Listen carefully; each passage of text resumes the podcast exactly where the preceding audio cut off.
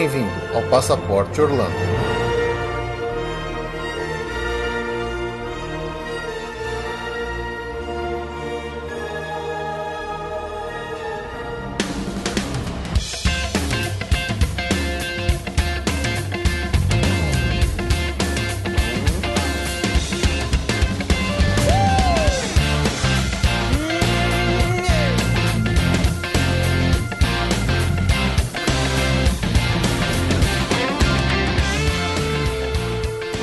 Bem-vindos a mais um episódio do Passaporte Orlando. Eu sou o Felipe. E eu sou a Ju. Estamos aqui para mais um episódio de notícias. O último episódio de notícias antes do nosso episódio 100. Grandes expectativas. Tá pois todo é. mundo, ninguém dorme mais esperando esse episódio. Estamos todos ansiosos para chegar esse momento, comemoração, festividades. Vai ter passeata, vai ter. Vamos fechar Paulista lá para fazer.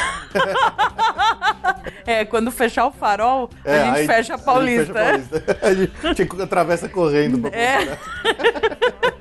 É, mas é isso aí, pessoal. Só para vocês aí que ainda não ouviram esse recadinho, mas só para mais uma vez dizer que estamos aí chegando próximo do nosso episódio 100 e eu fiz um pedido nos recados dos episódios anteriores, caso tenha pulado, não tenha ouvido, para que mandem para nós aqui seus recados, seus áudios gravados aí nos seus próprios celulares. Mande pra gente nosso e-mail, que é o podcast@passaporteorlando.com.br, contando história, falando o que gosta de Orlando, o que gosta do podcast, qualquer coisa que vocês quiserem dizer, que aí a gente vai colocar essas gravações de vocês lá durante o nosso episódio 100, né? Para comemorar esses nossos 100 episódios, gostaríamos muito da participação de todos vocês. Então é isso aí, recado dado. Vamos para os outros recadinhos tradicionais do podcast a gente já volta com o nosso episódio normal de notícias e muito mais.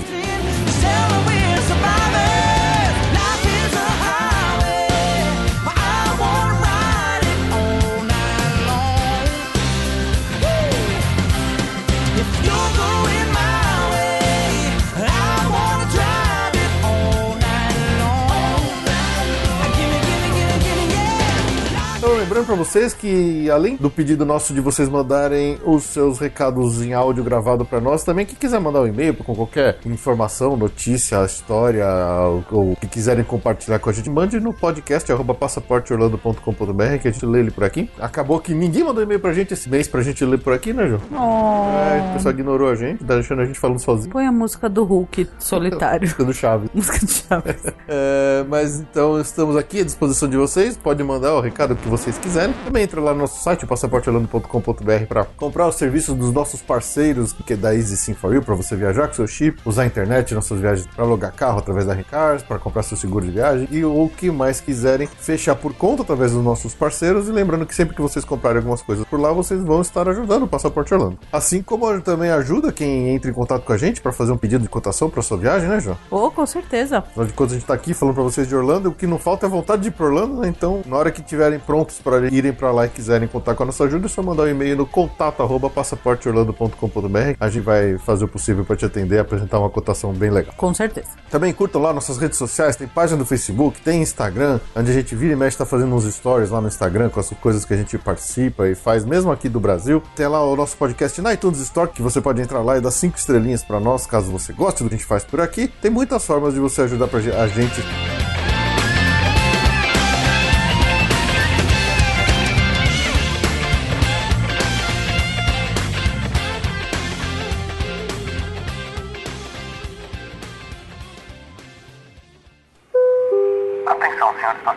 para o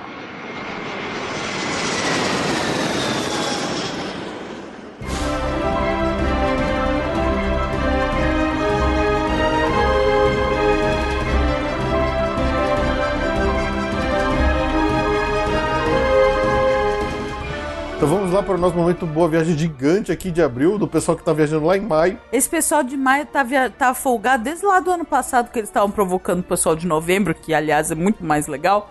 e Mas enfim, né? Chegou maio da galera. Então senta que lá vem a história. Vamos falar um monte de nome aqui, agradecer o pessoal que confiou no nosso trabalho, fechou suas viagens com a gente, seu serviço de viagem, né? É. Então começar aqui pelo Pedro e a Emily Romero, que já participaram aqui com a gente, inclusive lá daquele episódio de choval de crianças, né? Ah, são indo sócios muito em já. breves pra Orlando. Orlando, Nova York. Olha, que legal, uma bela viagem. É, o Pedro era um dos incentivadores da turma de maio lá, né? Uhum. É um dos cabeças de, de- da, da, da, da, com- da comoção pra maio aí. Um, um baderneiro. Baderneiro, um isso. baderneiro. Finalmente chegou o Pedro. Faz um ano que É. a viagem.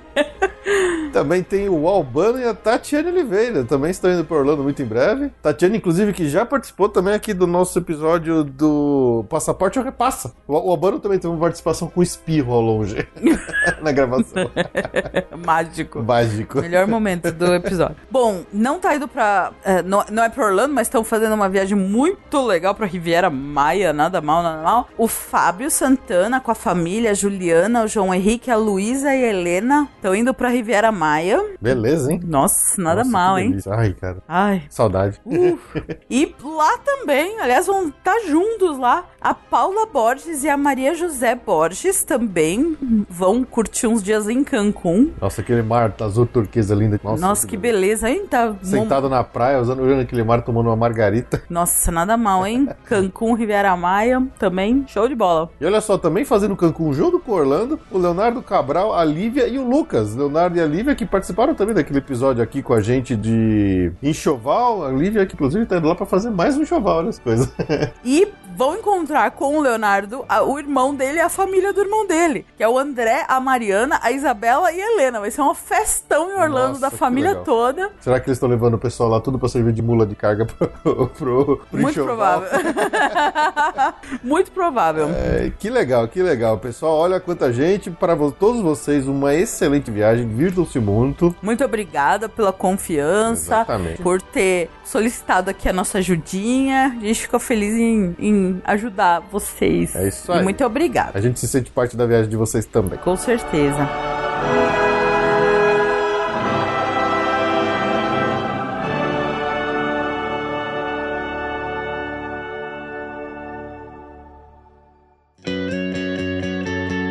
Agenda.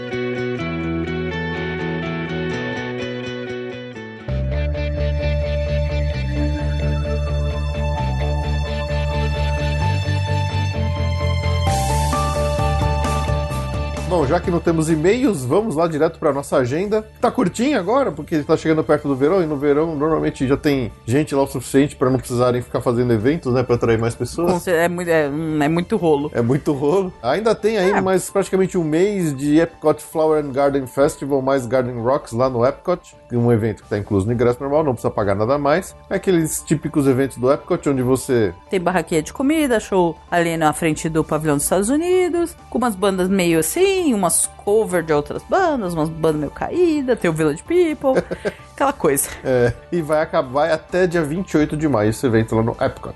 Sim. E também o que está muito perto é o Star Wars Galactic Nights, a primeira noite deste ano, que acontece no dia 27 de maio, a partir das 19 horas, lá no Hollywood Studios. Lembrando que tem um ingresso à parte, né, que custa a partir de 129 dólares por adulto, né, o, o chamado evento de hard ticket, onde você vai poder ficar até mais tarde no parque, curtir as atrações, ver eventos especiais Star Wars, painéis com atores, com personagens e tudo mais da série que aí todo mundo adora e ama de paixão. E o dia é a melhor parte, né? 27 de maio. Ai, que coisa, né? É um dia muito bonito.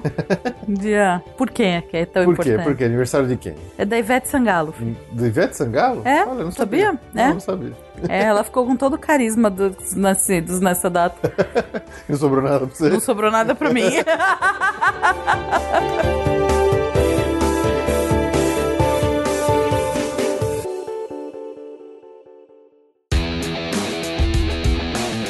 Notícias do mês.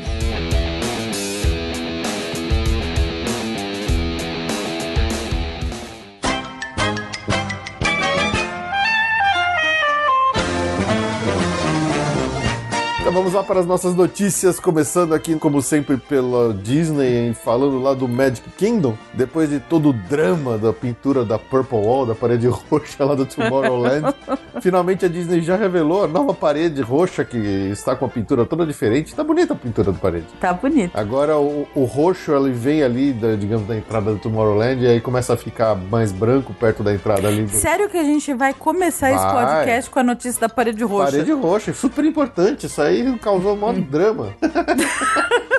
Fico surpresa às vezes com as coisas. Pois Muito é, bem. pois é. Então a parede de hoje tá toda bonita, esse, um- uma pintura toda. Ela vai se fazendo um degradê nos triângulos, tá super legal. Se, se quiserem ver, eu vou colocar a foto da nova parede roxa do Não, não, não. Pô, não, não, não, episódio. não, não, não, não é possível.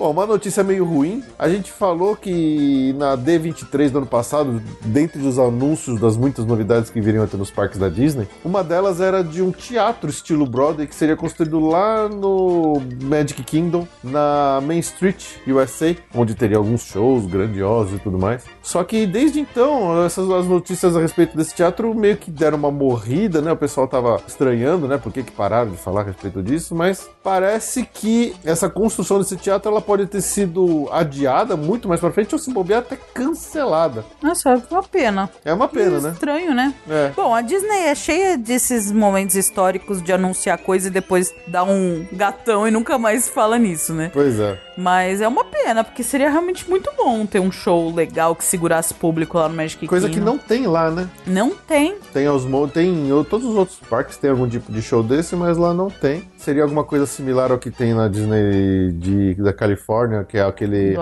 Hyperion Theater, que era do Aladdin, Era que agora do- é do Frozen, né? É. E, pô, seria um belo show, né? Todo efeito, cheio de efeitos especiais e tal. E É um segura muita gente. sim, Todo mundo gosta, ele já tem shows prontos, até as versões que eles fazem nos navios, né? É, seria muito simples. pois é. Então, a, a- todas as indicações que tinham dessa novidade nas, nas páginas da própria Disney foram retiradas. Então, o pessoal não sabe se ele foi cancelado ou se simplesmente foi adiado a Deus dará. Então, vamos ver o que acontece daqui pra frente. Aguardamos novas notícias.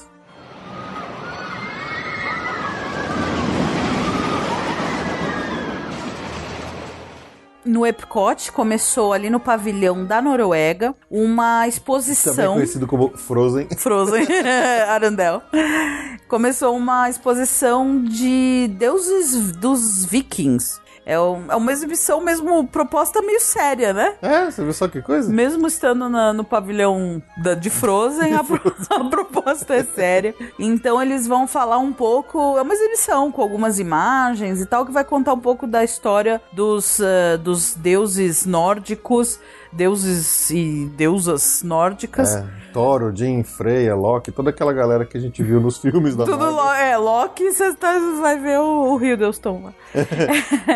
É, mas esse não tem ligação com os filmes, é realmente ligado à mitologia. É nórdica mitologia, que os nomes são muito famosos por causa de outras, outras coisas, mas realmente não é, a, não é o povo da Marvel, tá? É o povo do, de verdade. Então vai ser um exhibit, assim, com imagens, com... É interessante, é sério, né? É sério. É, sério. mesmo. É, é o Epcot Vai falar sobre a mitologia É o Epcot voltando às suas origens, né? É. Dentro de toda a, a- a moda que a gente sabe que os parques estão tudo fazendo coisa relacionada a IPs de cultura pop, né? Uhum. Mas eles estão voltando pro, pro que o Epcot era no começo, que é tentar ensinar um pouquinho. Acho É, legal. legal. Interessante.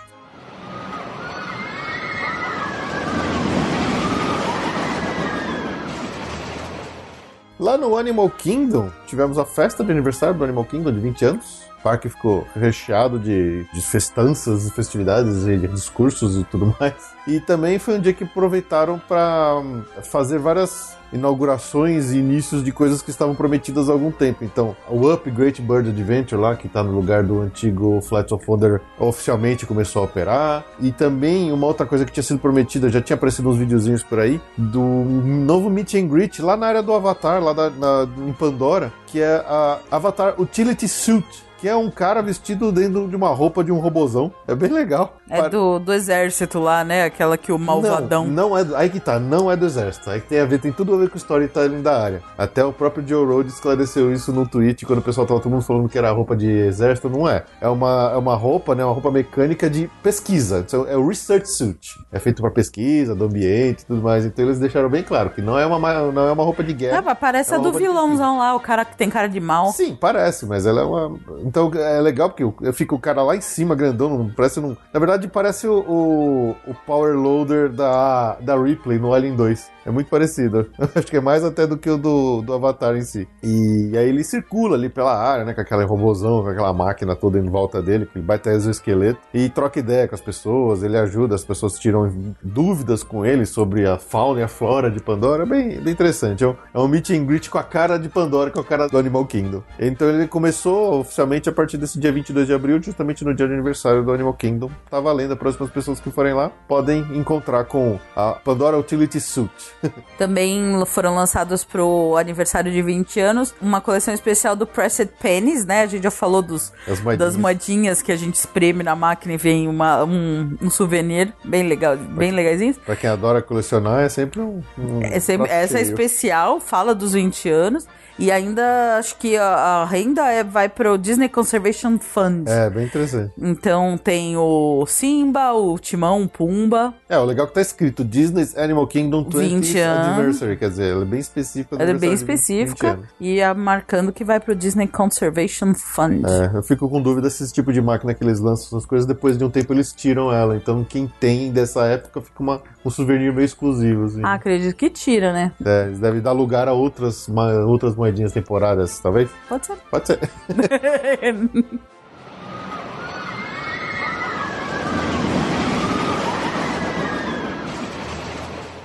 e lá no Hollywood Studios, com a proximidade da abertura do Toy Story Land. É, já estão contagem regressiva contagem agora regressiva, já. Logo, logo. A gente comentou no episódio passado de notícias que a distribuição de Fast Pass adiantado para o Toy Story Mania tinha parado. E então, com a proximidade da abertura, né, o pessoal que vai ficar hospedado no Hotel Disney, ou seja, com 60 dias, já pode reservar seus Fast Pass para as atrações do Toy Story Land, já está liberado. Então vai ter lá os Link Dog Dash, tem o Aliens Flying Saucers e tem o próprio Toy Story Mania. Tá tudo liberado para quem vai ficar hospedado no Hotel Disney a partir de, de já. Pelo que a gente está entendendo aqui, é, eles, eles mudaram o esquema lá dos grupos, né, dos tiers da, da Hollywood. Um, a princípio vai poder agendar uma Fast Pass. Vai ser que nem no Avatar.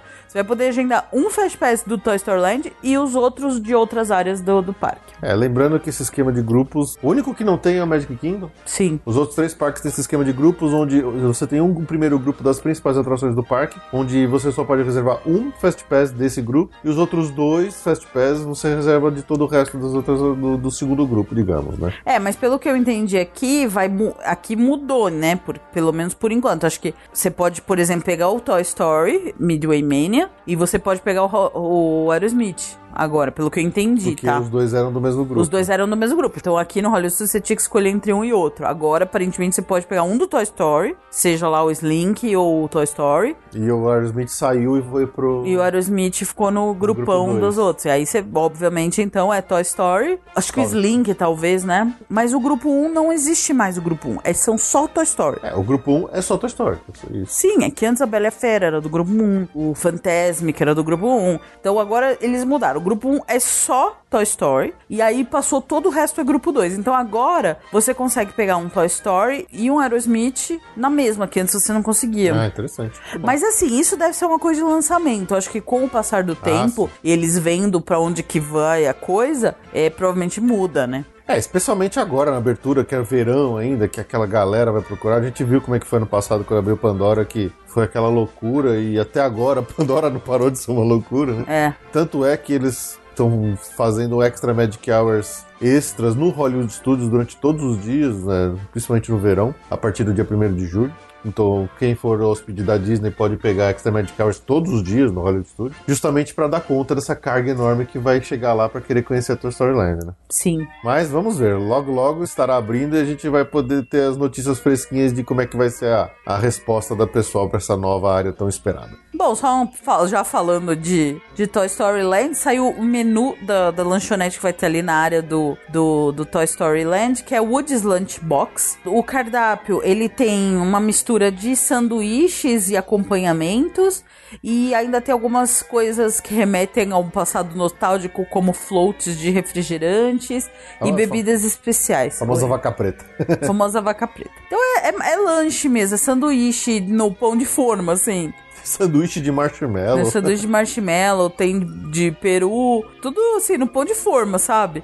Tem mac and cheese, enfim, sanduíches. Tem cara de lanche que as pessoas levavam na lancheira pra Na casa, lancheira. Na, na escola mesmo, sabe? Exatamente. Então eles foram no tema. E lá vai ter o copo do Garra, né? No estilo daquele que agora tem da Bela e Fera, É, que eles tem uma rosa. perceberam um nicho aí de, de souvenirs que não tinha até então, que é esses copos com um objeto dentro dele. É, E aí vai ter lá o do Garra com o alien verde dentro do copo que você bebe. com certeza. Eu já tenho o maior da Bela e Fera, que tem uma rosa no meio. É. Mas, enfim, é mais uma, uma coisa pra conhecer aí na Toy Story Land. As comidinhas. As comidinhas.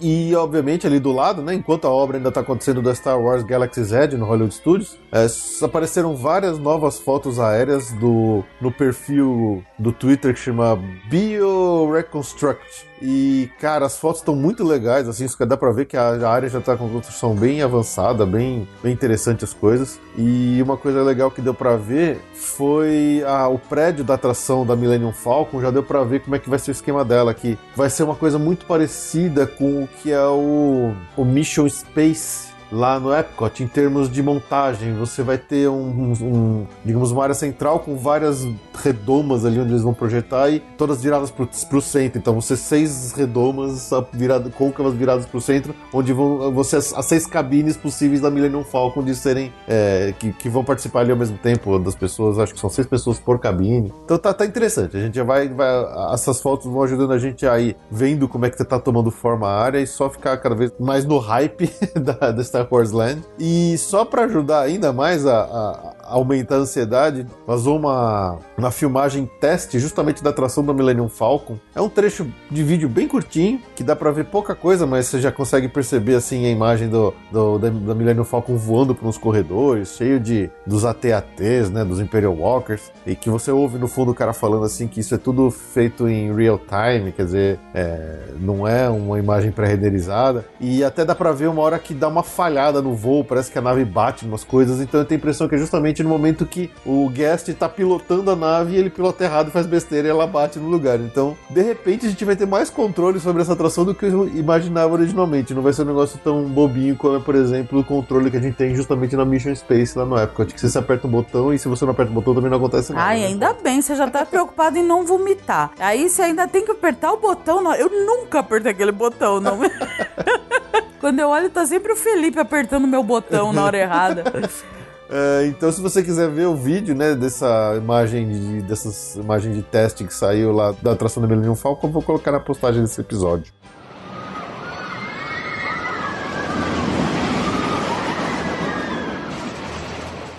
Bom, e com esse febre de Pixar que tá cometendo todos os parques da Disney nos Estados Unidos, seja em Orlando ou na Califórnia, eles aproveitaram para lançar novas Magic Bands lá em Orlando, exclusivamente tematizadas de Pixar. Então tem umas Magic Bands bem bonitas para quem gosta, por exemplo, de carros, de monstros S.A., de Toy Story, de Up e Wally. São todas as Magic Bands muito bonitinhas, bem interessantes, muito bem decoradas e desenhadas. Dá vontade de ter todas. Todas. que danados, né? Eles inventaram mais uma coisa que você quer ter, Mais uma coisa, a Disney sabe, sabe arrancar o nosso dinheiro. sabe? Se você quiser ver as fotos dessas Magic Bands, eu vou colocar na postagem deste episódio. E essas Magic Bands decoradas aí da- de temas da Pixar custam aí 23 dólares mais taxas.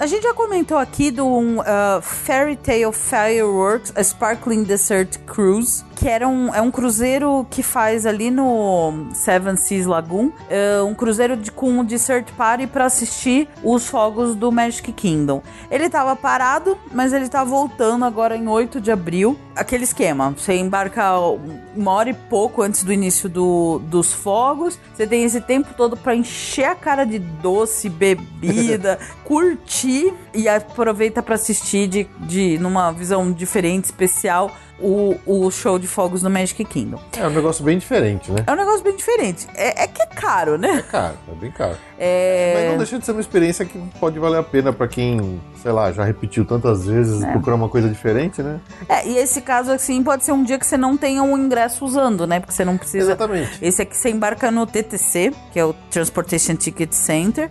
Se você estiver moscando lá, quiser passar uma noite diferente, vai fazer isso, que é, é legal. Mas assim, é 99 dólares adulto, 69 para criança. E, bom, esse, esse é uma reserva que não se vende aqui, por aqui, por as agências aqui, mas você pode reservar online ah, ou ligando pra Disney pra participar desses cursos. E tem muito pouca vaga, tá? Então, É, quem quiser. Bem. bem- É bem difícil de conseguir, mas enfim, é mais uma opção. É. Porque, na verdade, os de third party geralmente são nos parques, São né? dentro dos parques. São né? dentro dos parques, então você já tem que ter o ingresso. Nesse caso aqui, se você tá lá moscando um Eu dia. diria que vale mais a pena fazer num dia são sem ser de parque, né? É, com certeza. Você, sei lá, fez um dia de compras, de fazer outra coisa, de visitar. É, ficou, no, ficou na piscina ou foi num parque aquático que acabou cedo, vai, contrata, mas assim, é caro, né? É caro, é caro. Mas também, ó, você vai encher a cara de comida, isso aí tem bebida inclusa, acho que não, Não alcoólicos. alcoólicas, né? Tem cheesecake, torta de cereja, brownie com marshmallow. É, pô, uma maravilha. E ainda termina vendo os belos fogos, show de fogos lá do. Show de fogos, é. É uma experiência diferente. É isso aí. E tá de volta. Repetindo o nome: Fairy Tale Fireworks are Sparkling Dessert Cruise. É isso aí.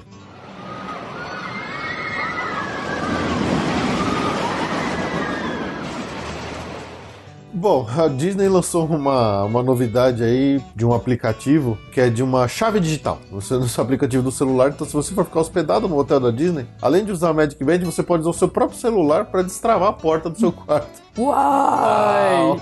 Uai! E por enquanto essa novidade começou só no Wilderness Lodge, ainda não foi espalhado para os outros, mas pode ser que essa função chegue do próprio My Disney Experience, quer dizer, para ficar tudo centrado no único aplicativo, né? Mas, Ok. ok, né? Fazer o quê? Você precisa ativar o Bluetooth do seu celular para poder usar essa função de chave do seu quarto? Sei lá, eu, Acho que a Magic Band é mais fácil, né? é mais divertido também, né? É muita, é uma delícia abrir a porta com a Magic Band. É que eles estão numa mania de querer fazer app, tudo não é pelo app, tudo é pelo celular. E a bateria deles não acaba? Porque a minha Exato. acaba a cada. Cara, a bateria não aguenta em dia de parque. não, não aguenta, é impossível a Ela bateria tá durar morrendo. Já pensou? Chega no quarto depois de uma festa de Natal, duas e meia da manhã, Nossa. tá sem seu app, acabou a bateria, não entra no quarto. Vai ter que andar lá do seu quarto, lá que fica no prédio 9, até a recepção.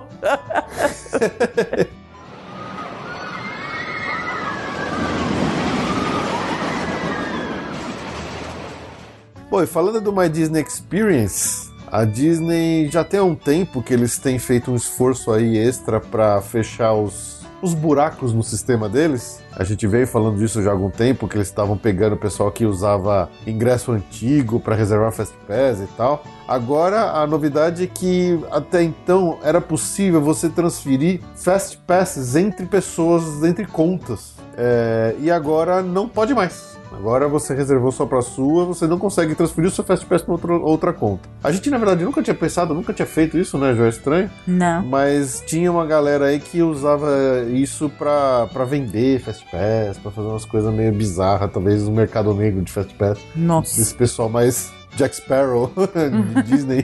pirata. É, exato. É, A Disney não está mais oferecendo essa possibilidade de transferir o Fast Pass reservado para outras pessoas. Quem sabe isso diminua aí um pouco a quantidade absurda de, de- de falta, né, de, de Fast Passes, por exemplo, do Fight of Passage com antecedência. Pois é. Eu fico imaginando se de repente não tem uma galera, sei lá, com, com um passe anual que ficava reservando direto só para transferir para os outros. Já que podia, né? É verdade. Então agora não pode mais. Acabou, já era.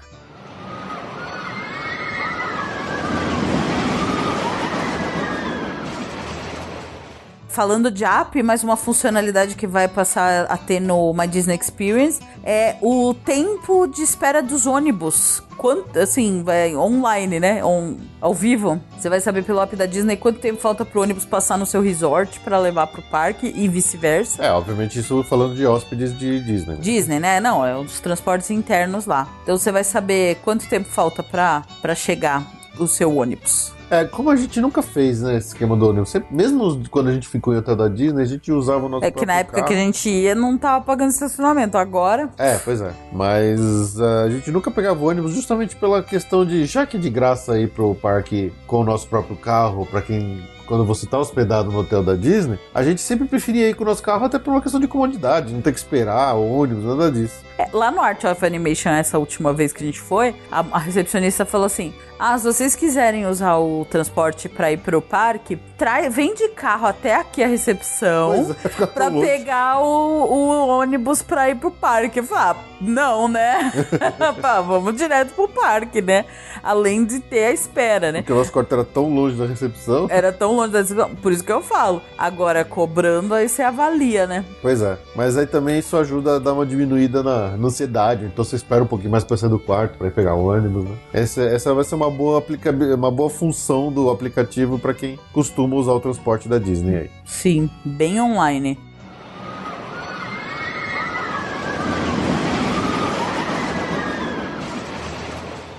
A gente tinha falado de algum tempo atrás que a Disney estava lançando um Memory Maker One Day. Lembrando que o Memory One Maker é Day. aquele serviço que você paga para receber todas as fotos que são tiradas pelos fotógrafos da Disney nos parques e também as fotos das atrações e os videozinhos que, você, que são feitos automaticamente nas atrações. É, esse Memory Maker One Day ele era é, oferecido assim em ocasiões muito específicas, coisas em datas muito restritas e tal. E agora é um negócio que eles vão expandir, vão abrir mais essa, essa possibilidade do pessoal pagar por esse serviço para usar por um dia só, porque o Memory Maker tradicional que custa acho que 160 170 dólares De 170 a 200 dólares. é, acho que é 170 dólares se você comprar com antecedência e 200 se você comprar no dia. Você paga mais barato, se eu não me engano, acho que é 69 dólares pela, por esse Memory Maker de apenas um dia. Então, é, de repente você quer, ah, não, não quero ficar batendo foto Só no Magic quero só no Magic você paga só aquele dia. Ainda é caro, mas é mais, mais barato do que pagar os 200 Ah, se você pensar que uma foto comprada num,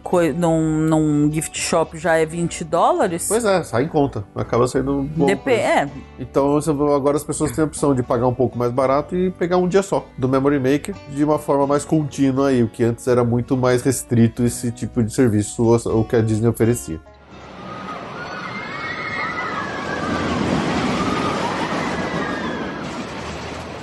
Bom, e falando em aplicativos, a Disney está lançando um novo aplicativo que chama Play Disney Parks App, tanto para Disneyland quanto para o Walt Disney World em Orlando. É uma nova forma, né, de eles, que eles estão querendo lançar aí para que a pessoa é, use o aplicativo para interagir com o ambiente dentro dos parques, né, para fazer brincadeiras e tudo mais. Alguma coisa meio na linha do que eles faziam com aquele Sorcerer. Sorcerers of Magic Kingdom, mas Com missões, com Isso. coisas pra, pra fazer no parque No parque. mesmo, né? Mas tudo através do aplicativo de celular, né? Mais uma coisa que eles querem que a pessoa. Acho que eles querem que as pessoas fiquem com a cara enterrada no celular sem olhar pro que tá acontecendo. Eu acho que sim.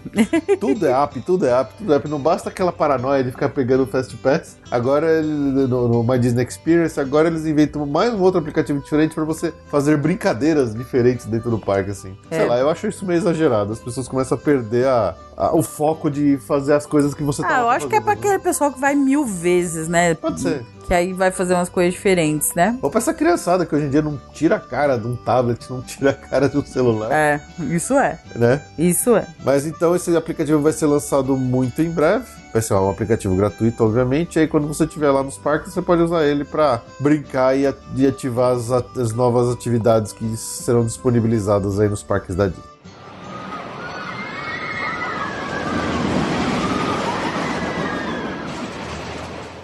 Parece que a Disney encomendou uma nova frota de monotrilhos. Lembra que a gente falou um tempo atrás que estavam tendo uns problemas lá? A gente pegou quebrado. A gente pegou quebrado no trilho. Tivemos que ir de ônibus Magic Kingdom, mó broxante. É, E acho que eles encheram paciência e falaram assim: não, vou comprar monotrilho novo. é, pois é. Lembrando que a frota atual, né, considerada bem problemática, que é o Mark IV, tá lá desde 1989. Essa frota aqui tá, tá hoje ainda lá. E tá, né, obviamente mostrando sinais de envelhecimento. É, teve o problema lá que abriu a porta, né? no- É, sozinho. Exato, os caras tiveram que botar uma- umas placas. Então, parece que a Disney realmente encomendou lá da Bombardier, da canadense, da empresa canadense, da, da empresa canadense Bombardier, para fazer os novos monotrilhos que serão instalados lá no Walt Disney World. Será que vai mudar o design? Será que eles vão fazer um negócio com a mesma cara de sempre? A gente fica com curiosidade, né? É. Essa Bombardier já forneceu monotrilhos para a Arábia Saudita, até aqui no Brasil. Como isso ainda é uma, uma, uma, um rumorzão aí que o pessoal levantou, de repente, mais pra frente aí a Disney vem e oficializa essa mudança futura aí nos monotrilhos do Walt Disney World. Isso aí.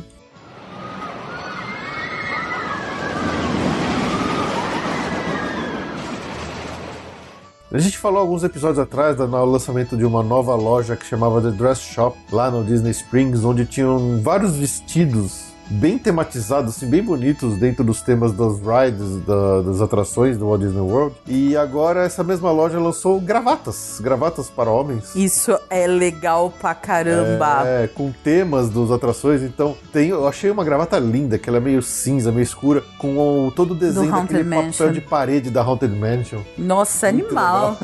Vamos ter que comprar. Põe na lista. Põe na lista. Tem do Tiki Room, tem, do, tem obviamente gravatas do Mickey mesmo, com, com temas do, do símbolo do Mickey. E então vai ser bem legal, né? Já pensou? Você vai lá, o casal compra um vestido da Haunted Mansion e o homem compra a gravata, né, da Haunted Mansion e vocês vão numa festa de casamento combinando bonitinho gravata e vestido. Nossa, isso é muito legal. Nossa senhora. É, essa é pra quem é fanático por Disney mesmo, obviamente vai querer comprar tudo. Sim. Eu nem uso terno e gravata, mas eu quero essa gravata. Ah, essa gravata vai ter que comprar. Próximo casamento, vamos de Haunted Mansion.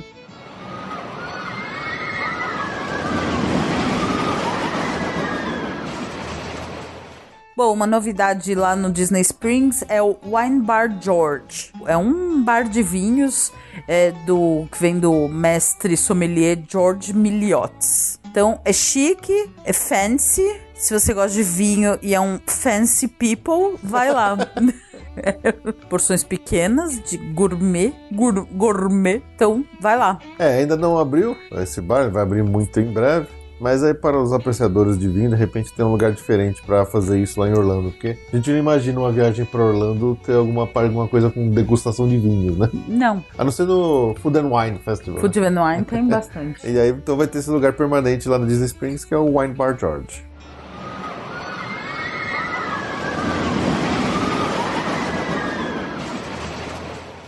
Só mudando rapidinho lá para Disneyland, lá na Califórnia, começou né, o evento que é o Pixar Fest, ou seja, onde os dois parques, tanto o California Adventure quanto o Disneyland, vão estar totalmente envoltos em, em temas e coisas da Pixar. Onde, por exemplo, voltou a, a parada Paint the Night, com novos carros, com mais coisas da Pixar. E começou um novo show de projeção com fogos lá no castelo da Bela Adormecida, que não tinha. Porque no Disneyland não costuma ter tão constantemente esses shows, né? É. Que é o chama Together Forever, a Pixar Nighttime Spectacular. E já tem os primeiros vídeos dessa apresentação. Eu vou colocar um link aqui desse vídeo lá na postagem desse episódio. E tá lindíssimo esse show, tá muito legal, assim. Tá de realmente deixar a gente de, de, de cabelo em pé e olho molhado.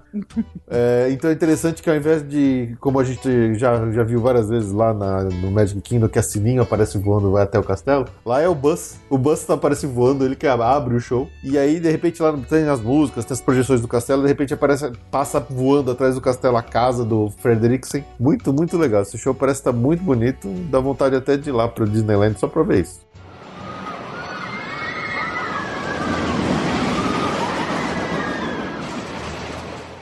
Bom, e agora indo lá pra Universal. Já abriu, na verdade, em soft opening, mas quem for já pode dar sorte de pegar aberto. É, lembrando que soft opening é, é intermitente. Incerto, é intermitente. Então, assim, muita gente já viu, mas hum, se chegar lá e tiver fechado, aí não tem o que fazer. O Fast and Furious Supercharged, que a, a data oficial de abertura, oficial, oficial mesmo, 2 de maio para VIP, VIPs convidados e 3 de maio para público geral.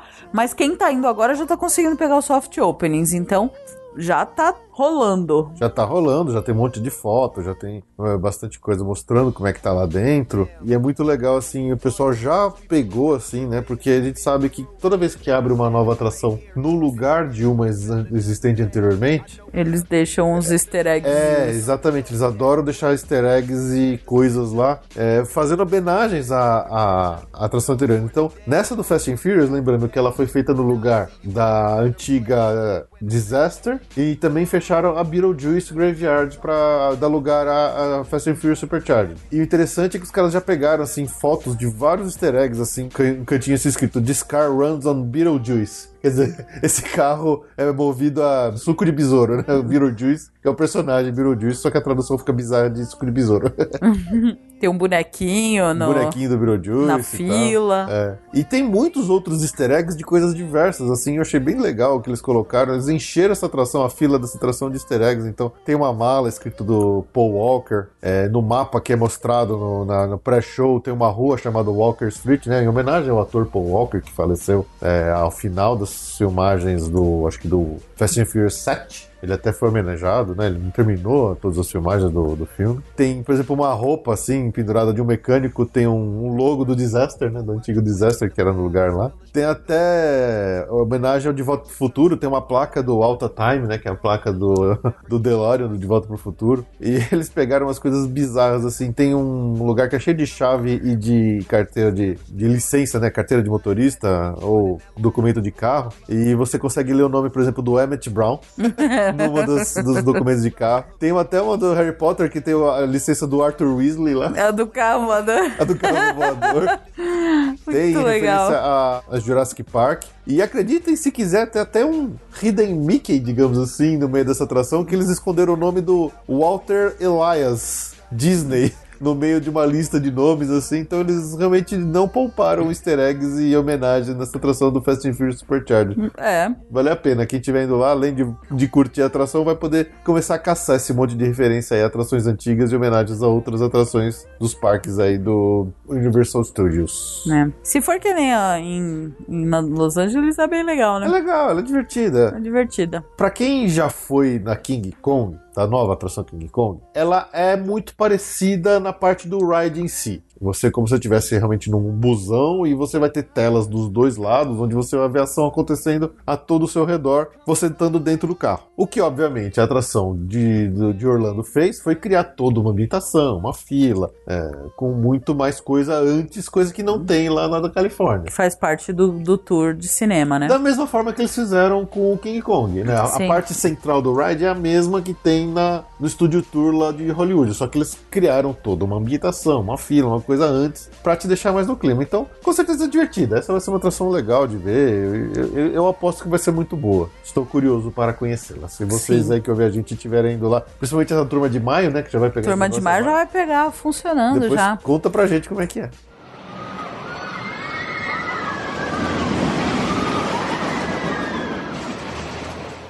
Bom, e os anúncios do Halloween Horror Nights estão acontecendo aos poucos, e uma dessas que aconteceu recentemente, é, que foi uma confirmação até de um rumor que a gente tinha dito, foi que uma das casas lá do Halloween Horror Nights do Universal Studios vai ser de Stranger Things. Inclusive, o vídeo de anúncio dessa casa mal assombrada é incrível, assim, pra quem curte Stranger Things, pra quem gostou da série, na hora que você vê esse videozinho, é um videozinho bem curtinho de um teaser de, de- de que uma casa vai ser com esse tema, já te dá vontade de estar lá, assim, é muito legal. Eu fiquei arrepiado quando eu vi esse, esse vídeo. Mais uma vez eu vou colocar na postagem desse episódio pra quem quiser ver, vale a pena.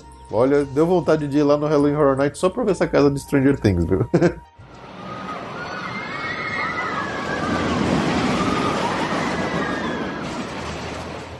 Bom, e a Universal continua essa expansão na parte dos resorts, né? Foi anunciado mais um, um resort para ficar pronto em, no verão de 2019. Chama Universal's Endless Summer Resort. Nome legal, né? É legal, é legal. Mas é. mais um hotel com tema genérico, né? A gente queria ver tema temático, a gente queria ver hotel temático. É, ele vai ter tema de surf e porto. É, mas, é, mas a boa notícia é que é um dos econômicos. Vai vir econômico mais pra Universal, que tinha essa falta, né? É, só tinha um, que era o Cabana Bay, O Cabana Bay, agora vai ter o Aventura, que já, já tá aberto. e esse E o o- terceiro. E esse é o terceiro, mesmo da, da, da categoria de econômicos, lá para 2019. Uma parte em 2019, o resto vai para em 2020. Mas a gente vai contando.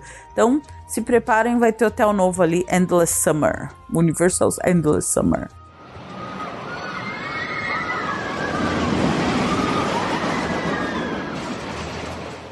Bom, e falando em Universal, recentemente foi divulgado que ela conseguiu resolver um embrólio jurídico aí a respeito de umas terras lá em Orlando que estavam no meio, né? Porque a gente falou já há algum tempo que eles vinham adquirindo, comprando mais terras e mais terras ali em volta do, da própria área que eles já têm hoje. Só que tinha, digamos, uns buracos entre essas terras novas e o que eles já têm, que estavam enroscadas ali num problema jurídico legal com um empresário chamado Stan Thomas. E parece que o negócio desenrolou finalmente, a Universal comprou, agora eles têm terra para cacete lá em Orlando. Eles têm aproximadamente mil acres agora lá em Orlando. Lembrando que, por exemplo, o Animal Kingdom, que é o maior parque da Disney, tem 580 acres, então, para comparar aí a quantidade de terra que eles têm, dá para fazer coisa para caceta. e aí a gente fica, obviamente, aguardando aí um anúncio deles de que eles vão fazer um terceiro parque, vão fazer mais hotel. Que diabos eles vão fazer com esse monte de área que eles estão comprando a rodo lá. É, vem coisa. Vem coisa, vem coisa. Esperamos que seja coisa boa. Ah, com certeza.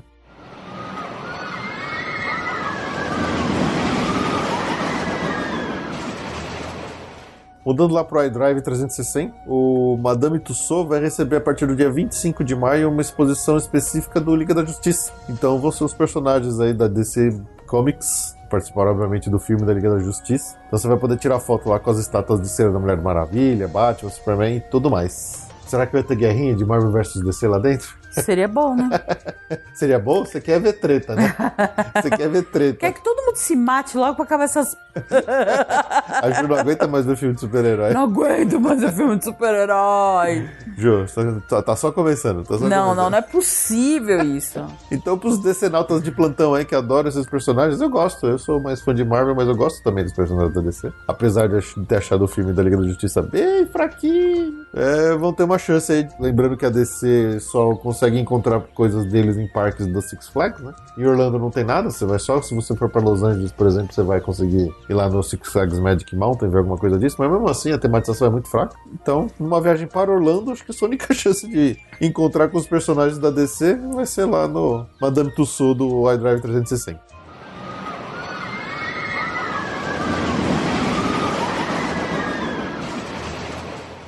E agora, fora mesmo dos grandes complexos, uma daquelas atrações off grandes complexos. off grandes complexos. off grandes complexos totalmente. Aquelas atrações da International Drive, sabe? Você vai lá, passa um tempinho e tal, e acha que tá contribuindo pra comunidade local, com a renda local, e não dá pra Disney e tal. É, a atração Star Flyer, que é o, um chapéu mexicano monstruoso. Enorme, enorme. enorme. Ele vai abrir no dia 11 de maio, no complexo The View at 360, que fica ao lado do iDrive 360. Ali aquele miolão tá virando o, o, o, o, local alternativo das atrações de Orlando Off Parks, né? Uh, fica 137 metros de altura. Nossa, é, é um, cara, não. Meu, não vou. Não vai? Imagina, com as cordinhas, com meu peso, você tá maluco? Isso aí eu vou voar lá na, na Disney, isso aí. E no giro ele vai chegar até uma velocidade de 96 km por hora. Então você imagina seu balanço girando 96 km por hora e subindo até 137 metros. Eu não teria coragem, uma torre juro. gigantesca, toda acesa, colorida, cheia de luz, bonitona. Não, é muito legal, mas eu não teria coragem, não. mas enfim, se você tem tempo sobrando e disposição e coragem de sobra, não deixa de ir, que deve ser bem legal. Deve, deve ser bem único. Deve.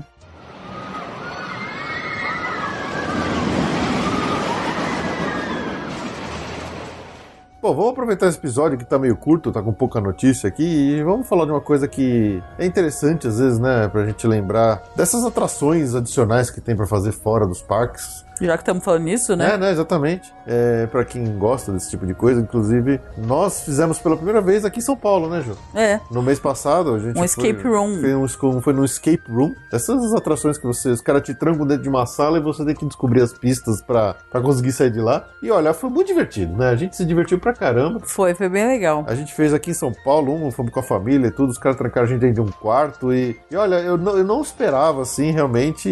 Eu curti demais. Então, existem oferecem muitas opções de escape room para quem vai fazer uma viagem por Orlando. Lembrando que o único tipo de empecilho que pode acontecer para quem vai numa dessas é a linguagem, né? É a barreira da língua, porque se você tá lá, você tem que desvendar as pistas, você tem que entender o que tá acontecendo e é tudo em inglês. Se de repente você tiver pessoas no grupo que são fluentes no inglês, isso não vai ser um problema, mas caso não, pode ser um problema, né? Sim. Mas é uma experiência diferente para você fazer lá. Pelo que vê, tem várias opções de sala, várias opções de, de, de lugares que tem com produções muito diferentes, muito diferentes assim. Bem produzidos. Acho que aqui é, é. Acho que é mais, mais caprichado do que é coisa americana, né? Uhum. Então, se vocês tiverem afim de um programa diferente lá, procurem os escape rooms. É, eu peguei aqui num site que chama Orlando Informer, eles fizeram uma matéria bem interessante a respeito dos escape games favoritos deles. E eles deram um ranking assim de, de cinco salas diferentes. Uma que chama Gold Rush, outra que é Mission Mars, The Heist, Prison Break e Classified. A gente vê as fotos dessas salas, são muito bem tematizadas, assim. Parece que o cara tá numa uma nave espacial, cheia de tela, tudo bonitinho, assim. E eu vou colocar o link dessa postagem né, nesse episódio para quem quiser dar uma olhada, porque o cara vai detalhando, né, quais são as salas que ele gosta mais, por que, que ele achou interessante e tal. E é bem, bem divertido, assim. É um, é um programa diferente, certamente diferente para quem vai para Orlando, para quem tá acostumado a ir para lá várias vezes e já tá procurando coisas diferentes para fazer, pode ser uma excelente alternativa. Com certeza, é bem divertido. E da nossa experiência que a gente teve aqui no Brasil, a gente gostou muito. E, sei lá, eu gostaria de conhecer esses americanos para ver se, se a produção. É ah, deve ser, deve ser mais, mais profissional ainda. É. Muito legal. E só, só um, um, detalhe, assim, né? Todos esses escape games que a gente vê lá em Orlando são com temas meio genéricos, mas recentemente abriu em Las Vegas um escape game dos Jogos Mortais. Nossa, do Só. Isso dá medo. Esse dá medo. O que, que vai acontecer se eu não conseguir escapar do sala? Melhor é, né? não saber. I like to play a game. Os caras vão te matar, né? Se você vão te despedaçar. é, mas é interessante.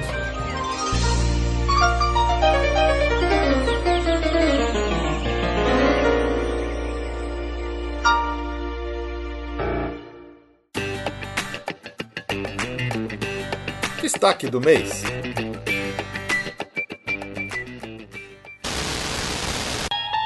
You unlock this door with the key of imagination. Beyond it is another dimension. A dimension of sound. A dimension of sight. A dimension of mind. You're moving into a land of both shadow and substance, of things and ideas. You've just crossed over into the Twilight Zone.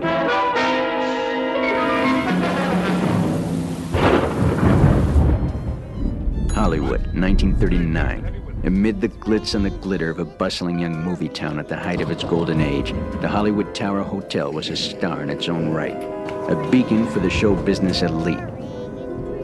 We invite you, if you dare, to step aboard because in tonight's episode, you are the star. And this elevator travels directly to the Twilight Zone.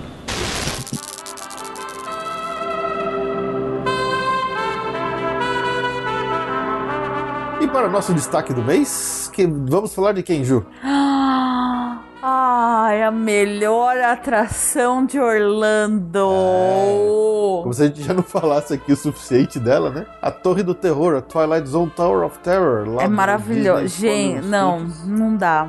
É, não tem o que falar. É só pra esclarecer. É perfeita. fez lá atrás, no episódio super antigo, a gente fez um destaque do mês já pra ela, onde a gente falou de algumas curiosidades da atração. Dessa vez a gente vai falar com mais detalhe da história dela, do começo, das suas partes desconstrutivas. Vamos, vamos dar uma geral sobre essa atração. Favorita de muitas pessoas, né, João? Não, minha, minha, eu, eu. Pick me, pick me. pick me, pick me. me escolhe, me escolhe.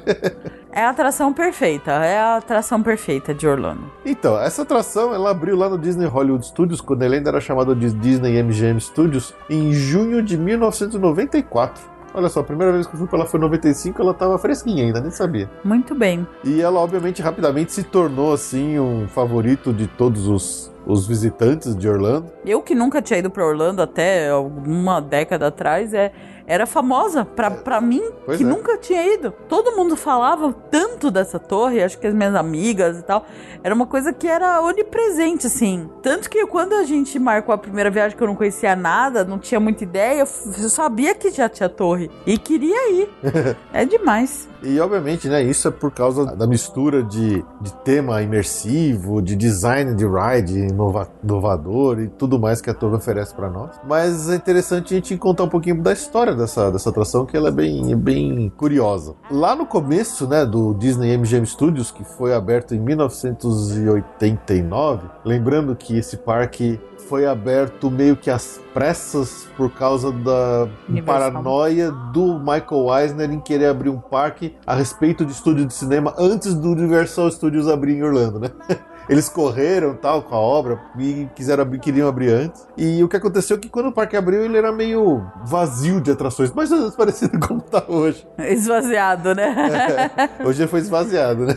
Então, o que aconteceu? Eles estavam procurando um potencial novo ride para colocar num pedaço do parque que não tinha nada ainda, até para dar um, um, um senso de variedade melhor pro parque, né? Porque ele tinha poucas atrações. E como todas as áreas ali do Hollywood Studios, né, na, na época do MGM Studios, eram baseados em locais da Califórnia, é, eles decidiram abrir uma, uma nova área temática chamada de Sunset Boulevard, que é aquela rua que vai até o fundo ali, é, que sai da rua principal e vai até o fundo ali onde você tem hoje o, tanto a torre quanto a Aerosmith, tem aquele monte de barraquinha de comida, tem umas coisas E a diferentes. entrada ali. do fantasma. A entrada do Fantasma, tem a entrada do teatro Da lá Bela da Bela Fera. Fera e tal. Essa área toda chama é, Sunset Boulevard. E eles estavam procurando uma atração para colocar lá, alguma coisa para colocar lá que tivesse a ver com o tema. Na época, né, o CEO da Disney era o Michael Eisner e ele tinha uma verdadeira obsessão em tirar um pouco essa, essa ideia de que os parques da Disney eram somente para crianças. E ele queria tornar os parques mais atrativos para o público jovem, para o público adolescente, até mesmo para adulto. E ele queria uma atração de terror nos parques da Disney. Ele tinha tentado lá com o Alien ex- Extraterrestrial no, no, no Magic Kingdom, que não deu muito certo. E ele tentou vender essa ideia pro Hollywood Studios também, né? Na época no MGM. E dizem, por exemplo, que tan- tanto a estação, a Star Tours quanto o Indiana Jones lá do MGM, eles foram criados justamente tendo em mente essa ideia de trazer públicos mais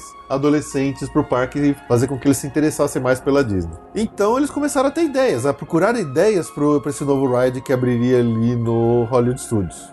Alguma coisa mais temática dentro do horror. E eles foram testando diferentes IPs, né? O MGM Studios, na época que ele abriu, ele usava diversas propriedades intelectuais que não eram da Disney, então eles começaram a procurar alguma que pudesse encaixar dentro dessa ideia nova deles de ride. E quem começou a trabalhar junto com a Disney foi o autor e comediante Mel Brooks. Pra quem não conhece o Mel Brooks, ele hoje, hoje em dia já tá velhinho, né? Ele não tá mais lançando nada e tal, mas ele foi bastante. teve bastante sucesso em seus filmes nos anos 60 e 70, principalmente. Filmes incríveis que até hoje eu lembro de. eu- não quero rever, mas eu lembro de dar muitas risadas, como uh, Banzé no Oeste, ou ah, uma paródia do Robin Hood, e até aquele o clássico dos filmes de, de, de paródia de Star Wars, que é o Spaceballs, né? O SOS tem um louco no solto no espaço, que o Rick Moranis é o, é o Helmet, que é o Darth Vader. É muito bom esse filme. E então o Mel Brooks começou a trabalhar junto com a Disney no desenvolvimento desse novo ride. E eles tiveram a ideia de fazer essa, essa atração de terror, no que seria um, um Dark Ride, baseado no filme Young Frankenstein,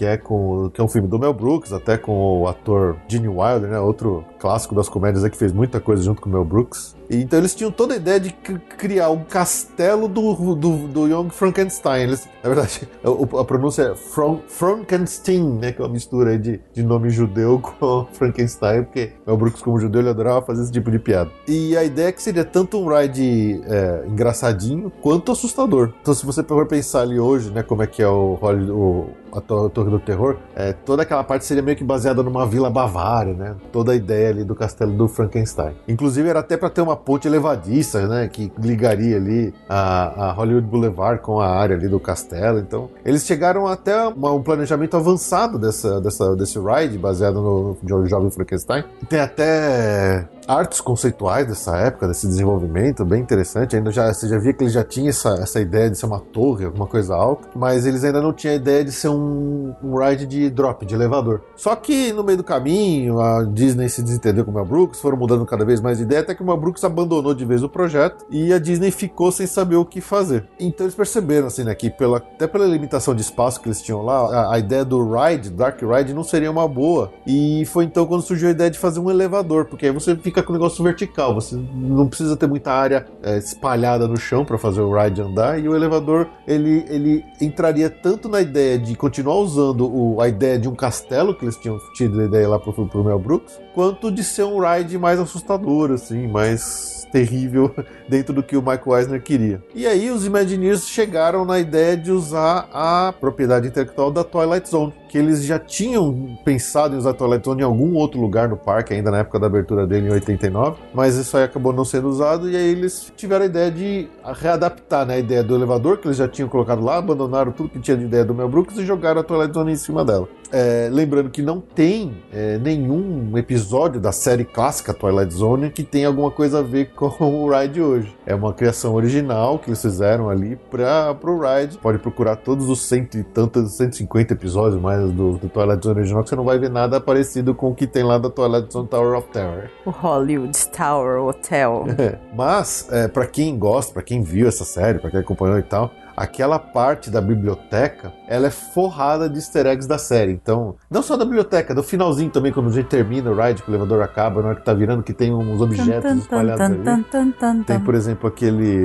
O, o, boneco de ventrílogo, que é num episódio que chama Caesar and Me, entre outras coisas mais. Na, na própria biblioteca tem um monte de coisinha ali para ficar procurando referências aos episódios clássicos do Twilight Zone Tower of Terror. E aí tem várias curiosidades que a gente pode falar sobre a atração, né? Por exemplo, toda a arquitetura né, da, do prédio em si, ele foi inspirado por edifícios marcos da Califórnia, do sul da Califórnia, isso da parte da frente. A parte de trás dele, ele já tem uma arquitetura diferenciada. Por quê? Para ele se emendar com o pavilhão dos, do Marrocos que tem lá no Epcot. Então, para quem tá lá no Epcot e olha para o pavilhão dos Marrocos através da lagoa, você vai ver no fundo a Torre do Terror. Só que eles fizeram de um jeito tão interessante as cores, principalmente, e, e, e, e o design do, do prédio da Torre do Terror, que ela se conversam. conversam. Você vê as duas uma em cima da outra, parece que é uma coisa só. É muito legal. Então, eles tiveram essa cuidado de na frente fazer uma arquitetura californiana e nas costas fazer uma, arquitetura mais marroquina. Olha que legal. Legal. Bom, quando você entra na, na atração, você passa pelo, pela porta, né, do, do hotel e tem uma placa dizendo que o prédio foi condenado no dia 31 de outubro de 39. Né, e 31 de outubro. Halloween, Halloween. Noite das Bruxas que é quando o raio atingiu a torre. É quando o raio atingiu a torre. Olha que legal. E a fila é, é muito legal. A, a, as músicas que tocam, né, Sim. na área da fila é um jazzinho, é um assim, jazzinho, bem legal. da época mesmo, assim, bem baixinho, música de elevador, um jazzinho. Já me arrepia de lembrar do jazzinho na fila. Que você está ouvindo ao fundo agora aí. Ai, meu Deus do céu. eu não tô vendo nada, mas vocês estão, então já até arrepia, porque você sabe que você tá no toa e quando você começa a ouvir esse jazzinho. Ah, eu acho ótimo. Aí até entrar naquele lobby maravilhoso. Eu queria passar a cordinha e sentar lá no sofá. É. é, e esse lobby, né, ele fala que ele tá travado no tempo, né, justamente na noite de 31 de outubro de 1939, quando o, o prédio foi atingido pelo raio, como se as pessoas tivessem abandonado, saindo correndo de lá e do jeito que tava ficou. Então, tá cheio lá... de mala, tá cheio de mala, coisa. Tem um jogo de Mahjong ali que tá parado, né, num lugar, é bem legal. É, mas dizem que se mexe aquele jogo. Uh. e tem um negócio interessante lá na, na, mesa do concierge, tem um prêmio. Pra quem não conhece, os hotéis, eles têm uma premiação super distinta aí, que são os cinco, Five Diamonds, né? Um, um hotel que, super luxuoso que ganha o prêmio de Five Diamonds, é um hotel assim... Ah, todo mundo viu no 13 Homens é, o Segredo Homens, o Segredo eles falam disso. E se você olhar lá no desk, na, na mesa lá do, do concierge, dessa, na entrada do lobby, tem um prêmio 13 Diamonds Award. Só pra brincar com o número 13, que não existe, claro. né? Então é pra brincadeira. Bom, como o Fê comentou, a livraria tá recheada de easter eggs. Tem um Hidden Mickey num pedaço de letra de música do, da, de uma canção que chama What No Mickey Mouse. tem um, um livro na prateleira que chama To Serve Man, que foi tirado do episódio com o mesmo nome, num dos episódios do Twilight Zone. E tem uma máquina dessas de adivinhar o futuro, tipo Zoltar. Zoltar. Que, é que atormentou William Shatner no, no episódio Nick of Time. também no, no, tá na parte de cima de uma das prateleiras. O pré-show, o vídeo, né, do pré-show foi, foi gravado pelo John Dante. Que é o diretor do filme Gremlins, olha só. Que é o diretor do filme Gremlins. E ele incorpora é, imagens do show antigo com uma nova gravação, né, pra ficar com a cara, mas é impressionante mesmo. É, né? eles fizeram uma. brincaram de Forrest Gump nesse vídeo, na verdade, né? É. Porque eles filmaram coisas novas, né, na, pra época, então aquela parte dos personagens entrando no elevador e caindo e tal. Mas o Rod Serling, que é o apresentador original do, do Twilight Zone, é, ele já tinha. ele faleceu em 75 Mas aquela imagem que aparece dele ali naquele videozinho é original de um outro episódio, que eles pegaram, recortaram ele e colocaram lá, tanto que eles cortam assim a cena bem na hora que ele começa a falar alguma coisa mais específica do, do, da- Do episódio. do episódio da, do Twilight Zone, né? E aí o que eles fizeram foi pegar um outro ator chamado Mark Silverman, que ele imitou a voz do Rod Serling pra narrar todos os acontecimentos do vídeo, pra realmente imergir a galera como se realmente estivesse entrando num episódio de Twilight Zone. É muito legal isso. Eles tiveram um cuidado incrível com esse filme, da parte da, da biblioteca. É, e lembrando que tem uma menininha lá no vídeo, entre as cinco pessoas que somem, né? E ela tá segurando uma boneca do, do Mickey. Eu acho que é a filha do casal, né? Eu acho que. E não, a não é. babá? Ela tá com a babá ou ela tá com a avó. Então, mas ela não é filha do casal, Não da sei. atriz? Eu sempre, eu sempre tive a impressão que não. Que Eu ela- sempre tive a impressão que ela é casal, filha da atriz. Que, que é um casal individual, a menina com a avó, que é de outra família, e tem o. Eu acho que é uma assim- babá. Não, eu acho que é a avó dela. Eu acho que é babá. Será? Eu acho que é o casal. Olha só. Eu, o que, que vocês acham, gente? Eu acho que é um casal, a atriz e o cara, e aí a babá, filha da, da atriz, com a, a levando e o, e o carregador. eu acho, Será? eu acho. Nossa, achei, tudo, achei que É. todo mundo achasse isso. Não, eu sempre achei que eram três núcleos separados ali: o casal, a avó com a menina e o carregador de mão. Bom, e tem aquela cena do corredor que eu acho fantástica, aquela cena, né? Exatamente. Ah, que, aquela cena sempre dá um arrepio quando a gente tá lá. Adoro. E, e eu- Aquela janela quebrando, meu Deus do céu. Tô com vontade de chorar agora. É verdade. Queria estar lá. E se por um acaso vocês querem ter uma quebra de magia, assim, né? Essa cena, ela, ela foi feita com perspectiva forçada. Então aquele corredor, ele é muito mais curto do que ele parece. Ele é pe- pequenininho, assim, ele é bem curtinho. Aqueles fantasmas são feitos com uma, um sistema de reflexão através de um- uma lâmina de vidro que tá na diagonal ali, que é difícil de enxergar. E ela é projetada do lado, assim, enquanto você tem no fundo o corredor em perspectiva forçada, que é bem curtinho. Apesar de parecer que ele vai bem longe. Parece mesmo, é impressionante. É muito bom, é muito bom. Muito bem feito. E o interessante do ride em si, do carro do ride, né, depois que ele sobe, que ele entra naquele corredor que ele começa a andar, é um que eles chamam de um sistema de AGV, AGV, que é Autonomous Guided Vehicle. Ele não tem um trilho que guia ele, ele tem um fio é, e o carro ele consegue ler esse fio, né, através de um eletromagnetismo, e aí o carro vai andando em cima dele que ele faz o percurso ali. Muito legal. E quando o, carro ele vai andando nesse corredor, tal, em cima das rodinhas, ele entra no novo poço do, do- do elevador, novo fosso. Aí quando é tudo travado, não sei o quê, para atingir o efeito de falta de peso que a gente sente quando o carro sobe e depois cai, ele não cai com gravidade própria, ele realmente é puxado para baixo. Então esse elevador ele tem dois motores, tem um que puxa para cima e tem um que puxa para baixo, cara. Você cai mais rápido do que a gravidade normalmente permite. Por isso que dá Por isso que a tua bolsa fica na tua cara quando você esquece. Você olha um negócio, tem a tua bolsa na tua. Então ele chega a acelerar 15 vezes a velocidade normal de elevador pra cima e depois pra baixo ele é acelerado de novo além da velocidade da gravidade. Então, é, os caras realmente quiseram fazer uma coisa um pouco mais extrema ali e funciona bem, né? A sensação é incrível desse ride. Exato. A hora que você dá aquela voada, que ele sobe correndo, depois ele desce voando assim, que você fica realmente suspenso no ar, a bunda sai da cadeira, seus braços ficam voando. É uma delícia. Ô, que ride bom. Oh, que ride bom! Nossa, eu podia ficar o dia inteiro só na torre, cara. É. E o engraçado é que essa ride, apesar dele já ser antigo, né, desde 94, ele sofreu pouquíssimas modificações, né, diferente de outros rides mais antigos, a gente vê que eles foram atualizados, modificados. Não Esse precisa, já é era tão bom desde o perfeito. começo que ele não precisou mexer. O que ele mexeu foi a quantidade de subidas e descidas que o ride sofre. Ele começou somente com uma queda. Então, em 94, quando ele abriu, ele subiu uma vez e caiu uma vez e só, acabou. Meio chato até.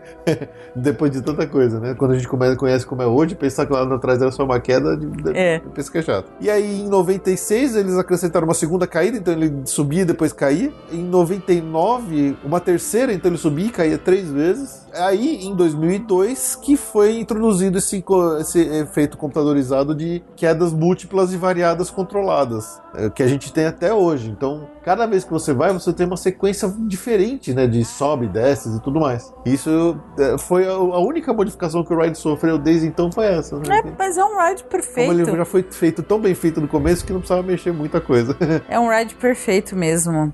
Olha, se a gente fizer uma estatística aqui de todos os nossos convidados que participaram do programa, que a gente sempre pergunta qual é a atração favorita, a torre é a mais citada. Com certeza é a mais citada. Quer dizer, é a atração atração favorita, eu acho que da, sim. Pois é, pensar que é uma atração que já tem praticamente 25 anos aí, né, de operação. Ela é perfeita, a fila é perfeita, é o clima da fila, de longe você já vê ela é perfeita, o, a entrada, o, a preparação e a, e a atração mesmo, apesar do medo e do susto e tal, todo mundo sai sorrindo, a não ser quem morre de medo mesmo, mas assim todo mundo sai gargalhando, porque é muito bom. É um feel good, sabe? Assim? Dá, com certeza. É, e só como motivo curiosidade, né? A torre, quando ela abriu, ela foi feita a um custo de 50 milhões de dólares para a época, que é, meio que até hoje, quando você faz as correções, é uma das atrações mais caras feitas pela Disney. E ela só foi batida quando a Disney fez o Radiator Springs lá no California Adventure. Olha que coisa. E, e o Test Track. Ah, e o Test Track, é verdade. As duas são muito caras, né? Eu acho que aquele sistema de aceleração de carro deve ser muito caro. É. é então, olha Mas só. valeu cada centavo, Valeu cada Disney. centavo. Parabéns. Parabéns, vocês Quando vocês botam a mão no bolso, motivados, valeu cada centavo. Pois é, pois é. Então não tem como a gente deixar de co- recomendar para quando vocês estiverem lá não perderem essa atração que já tá chegando nos seus 25 anos, mas é ainda considerada uma das top atrações da Disney favoritas de muitos que vão lá.